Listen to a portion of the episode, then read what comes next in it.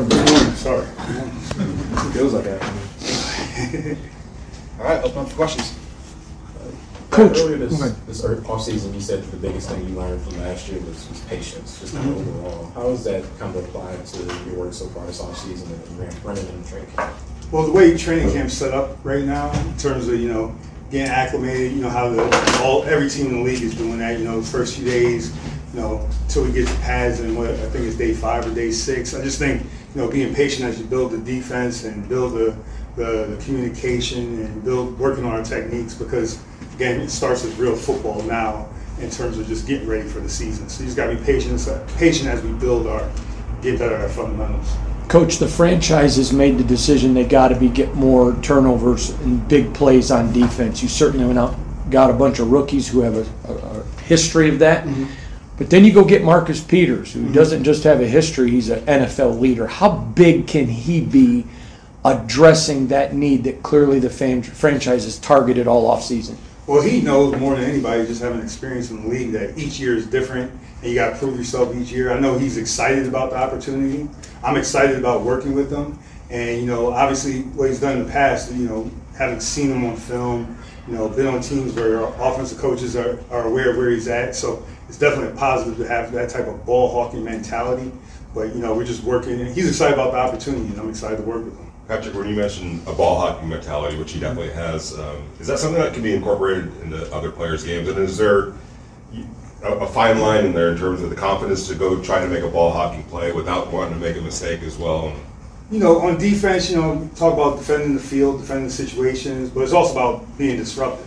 And the number one way to disrupt is to have turnover. So obviously, it's one of the main emphasis points we make. You know, it's something that we know we have to work on every day. You know, coach has given us uh, plenty of opportunities in terms of periods and practice to be able to work it. So, you know, we're going to try to instill it in everybody. You want a defense that's looking for the ball.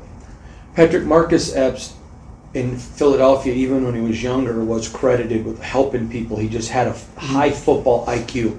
I know it's only been two days, but through OTAs and minicamp, have you seen that relate here in, in Vegas where he's helping young guys and he just his football IQ's off the charts? I think Marcus, he studies, he works hard, he's a good communicator, he's a good communicator off the field, you know.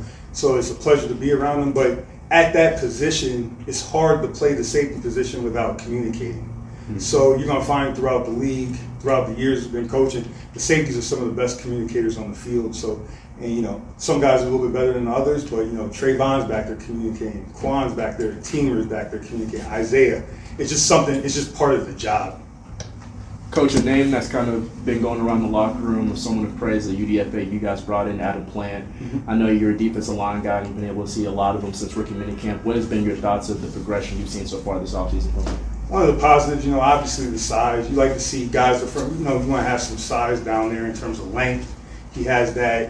And really, it comes down, anytime you hear about the positive vibes and stuff, it's because guys are working hard.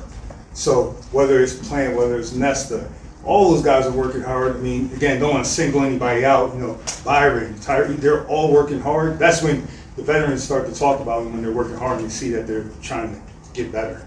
Patrick Isaiah played his way into the mix a little bit last year. Um, what's the next step for him? keep getting better. Right, right now at training camp, you know, coach laid it out. We're working on fundamentals and technique, improving our communication, and it's about getting better each day. So can you be better on day two than day one? Can you be better on day two, three than day two? That that's the important part right now, and just keep working and trying to get your body and your mind ready for the regular season, but not looking too far ahead. Coach, when you talk about Divine Deablo, obviously, again, a converted safety, but he really came out late in the year in terms of pass coverage, and now in training camp, he's made a few splash uh, splash plays there. Um, what have you seen from him throughout this time?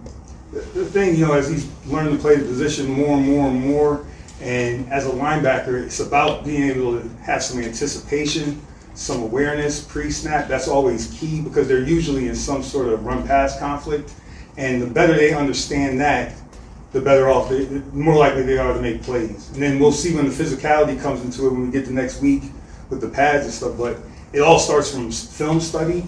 You know, him getting his playbook, understand what we're doing, and understand the people, how the people around him are working together, leveraging the formation, leveraging coverage, and knowing where you can make plays. Thank you. Patrick, how's uh, Nate Hobbs doing after taking that softball off the face over the weekend? You know, coach talked about it, you know, Nate's got a smile on his face, you know, so coach already talked about that. Pat, what are you guys doing a year in, so you're still early in the process of, you know, kind of roster building, Mhm. um, overall with roster, but also on the defensive side as well. When you're a coach and maybe, your circumstances aren't ideal, how do you still, you know, sort of put pressure on yourself to find ways to garner improvement? Improve. I mean, I think any coach in this league, if you, if you don't improve, if you if you become stagnant, I mean, like you're going to be in trouble. You know, it's constantly changing. It's one of the more competitive occupations in, in the world, in my opinion. Again, you know, I just think with football, you know, there's only 32 of us, whatever position we're at, there are only 32 of us in the world. You got to stay competitive. It comes through this, similar to what the players do, aside from what happens on the field. Their practice on the field, that's my practice too. You know, the situations there, making calls. But really, it comes down to film study, working hard, and just trying to get better. You talk about uh, disruptive plays, getting to the quarterback, pressure, sacks, turnovers, whatever the case may be. How do you set up kind of the goals in the, in the locker room to get those guys want to be more competitive and, and try to just compete to make that happen? Usually, when you talk to these guys, they're really, they're you know they're, they're driven by goals, right? And if you give them, you know, you tell them, okay, listen, and if you show them, like whether it's statistically or just show them how this correlates to winning, turnovers and takeaways, that I mean, that's that's it correlates to winning. And you know, you got a room full of guys that want to win, so you tell them how important it is, and then we, we work on it. And then you got if you're going to emphasize it, if you're going to say something about it, you got to emphasize it in practice and in meetings. Statistically speaking, um, Chandler was playing his best football uh, for about four weeks before that injury that got him down last year. What's the key to him kind of picking up where, where he left off? Chandler's been doing this for a long time. He knows last year, whatever happened, doesn't matter. You know, it doesn't matter. So for him, it's about just steady improvement, you know, especially at the defensive line position. It starts to become real football now. It's really about getting back to your fundamentals and technique, you know, body on a body, defeating blocks, you know, getting your reads and your keys, your key work. So that's all the stuff. It's, it's not anything really specific to Chandler. It's really for all those guys, especially when you're talking about the front guys where they're getting used to real football. It's your last question, Adam. Uh, obviously, it's very early in camp, uh, but Tyree is working back from an injury. I guess how much is he missing out on, and, and what can he learn as he's not able to take the field right now? You know, coach already talked about it, heading in the right direction, and you know, his time here in the building, he's working hard and, and, and working to improve, and you know, we're you know just trying to get him ready. Cool. Thanks, Coach. All right, Thanks, everybody. Thank you. Hey, Kaley Cuoco for Priceline. Ready to go to your happy place for a happy price? Well, why didn't you say so? Just download the Priceline app right now and save up to 60% on hotels. So, whether it's Cousin Kevin's Kazoo concert in Kansas City, go Kevin, or Becky's Bachelorette Bash in Bermuda, you never have to miss a trip ever again. So, download the Priceline app today. Your savings are waiting.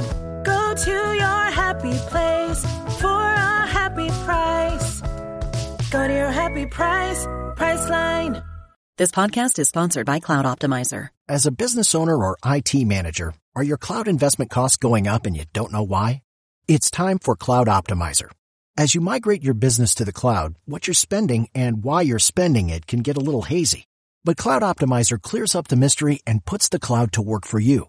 Cloud Optimizer starts by analyzing usage patterns, right-sizing resources, leveraging discounts you may not be aware of, implementing automation, and much more. And by reducing unnecessary expenses and maximizing performance, Cloud Optimizer guarantees you a savings of five times what you spend for their service. As you utilize cloud-based services more and more, you don't have to lose sight or control of your spend. You can stay agile, streamline your costs, and optimize your performance, plus save significant money with Cloud Optimizer. Make the cloud work for you with Cloud Optimizer. Get a free assessment and find out how much you can save by going to cloudoptimizer.com. Go to cloudoptimizer.com for your free assessment. That's cloudoptimizer.com. This has been a Las Vegas Raiders insider production on the Fans First Sports Network. Whoa, whoa.